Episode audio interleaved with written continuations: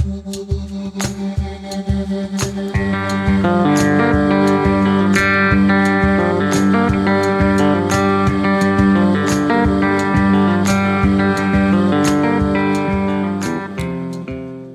is the first thing that comes to your mind when you hear someone say microorganisms?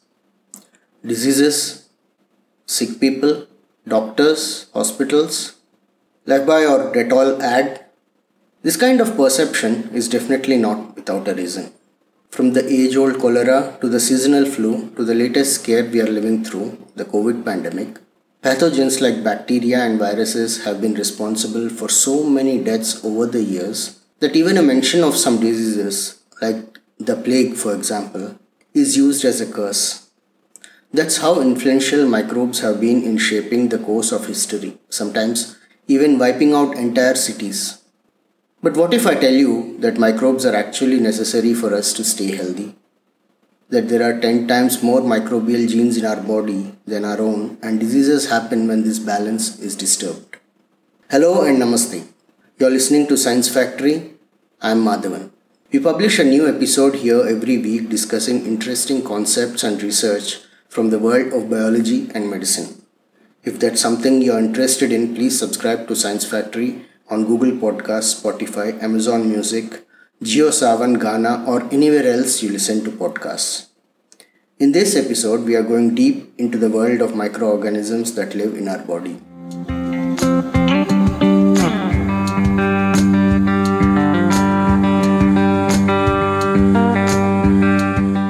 Microorganisms or microbes are generally defined as those organisms that cannot be seen with the naked eye but only through a microscope. These include organisms like bacteria, algae, fungi, protozoans. Though viruses are generally not considered as living organisms, they too are studied as microorganisms. By some recent estimates, for every 10 human cells, there are about 13 microbial cells in our body. These microbes are present in almost every organ of the body. The total microbial population living in our body is called the microbiota, and the total collection of their genes. Uh, genes are the parts of DNA in a cell that have the code to make proteins. The collection of all the microbial genes in our body is called the microbiome. There are about 20,000 to 30,000 human genes in our body. By comparison, it is estimated that our bodies have as many as 3 lakh microbial genes, which means our body has as many as 10 times more microbial genes than our own.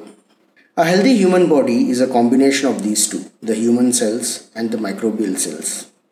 Any disturbance in this balance is called dysbiosis, and it is this dysbiosis that results in the many diseases in our body. The microbiome in each part of our body is different and specific to that part of the body.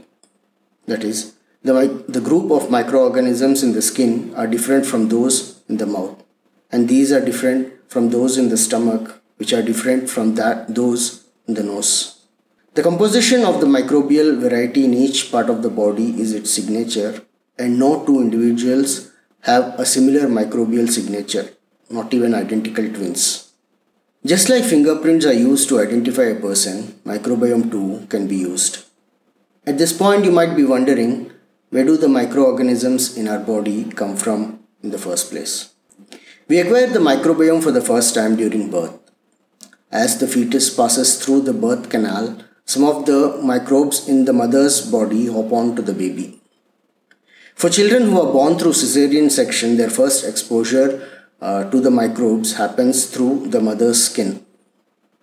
Immediately following birth, the microbiome changes rapidly. During breast, breastfeeding, microbes from the mother's skin. As the baby interacts with other people, the microbes from their skin.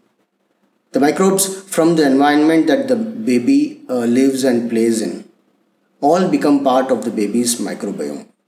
As the baby starts consuming different types of food, the microbiome in the stomach also changes accordingly. Same with the changes in the environment. If someone moves from one place to another, they are exposed to a different set of microbes and the microbiome changes. At about two and a half to three years after birth, the microbiome generally stabilizes. When I say it stabilizes, that doesn't mean the microbiome remains stagnant for the rest of the person's life. It does keep changing in response to the different factors, but in a subtle way.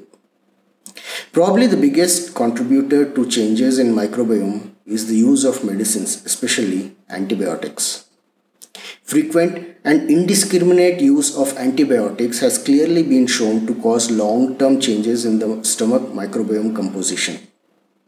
So, then, what does microbiome do? Why do we need a healthy microbiome? There are many types of food material that we consume, but we do not have the enzymes in our body to digest them. For example, starch or fibers in our food. The microbes that are there in our digestive system provide the enzymes required to digest them. It will not be wrong to say that if not for the microbes in our stomach and intestine, our food choices will be severely limited. Digestion of fibers by the microbiota helps us in other ways also. The fermentation of the dietary fibers by the enzymes of micro- microbes in the colon releases a type of molecules called the short chain fatty acids. This results in the colon becoming more acidic, which prevents harmful bacteria from growing and causing disease. The short chain fatty acids also play a role in activation of immune system, maintaining blood sugar and also good mental health. Research shows that reduced or absent gut microbiota not only results in behavioral changes like anxiety or depression, but also biochemical changes in the brain, such as in the level of serotonin that is involved in modulation of stress and anxiety. Then, what can we do to maintain a healthy microbiome? The most obvious thing is to avoid unnecessary and frequent use of antibiotics. Like I just said, Indiscriminate use of antibiotics is the most important reason for deterioration of gut microbiota. We should also not make any drastic and sudden changes to our regular diet. Any changes should be measured and gradual. Including probiotics and prebiotic food items in our, in our diet will also help in maintaining a healthy microbiome.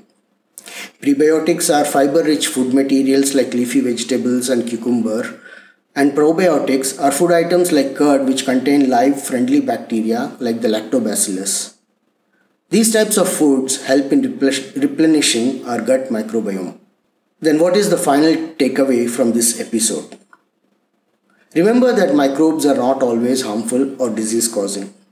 They are as much an essential part of our body as any other type of human cells. It is the disturbance in the natural microbial composition that results in diseases. Therefore, it's important to maintain a healthy microbiome for a healthy body. That's all in this episode of Science Factory. Hope you found it useful. If you like what you heard, share this with your friends and family. Subscribe to Science Factory on Google Podcasts, Spotify, Amazon Music, JioSaavn, Gaana, or any other app where you get podcasts. Till the next time, stay safe, stay healthy, and be happy.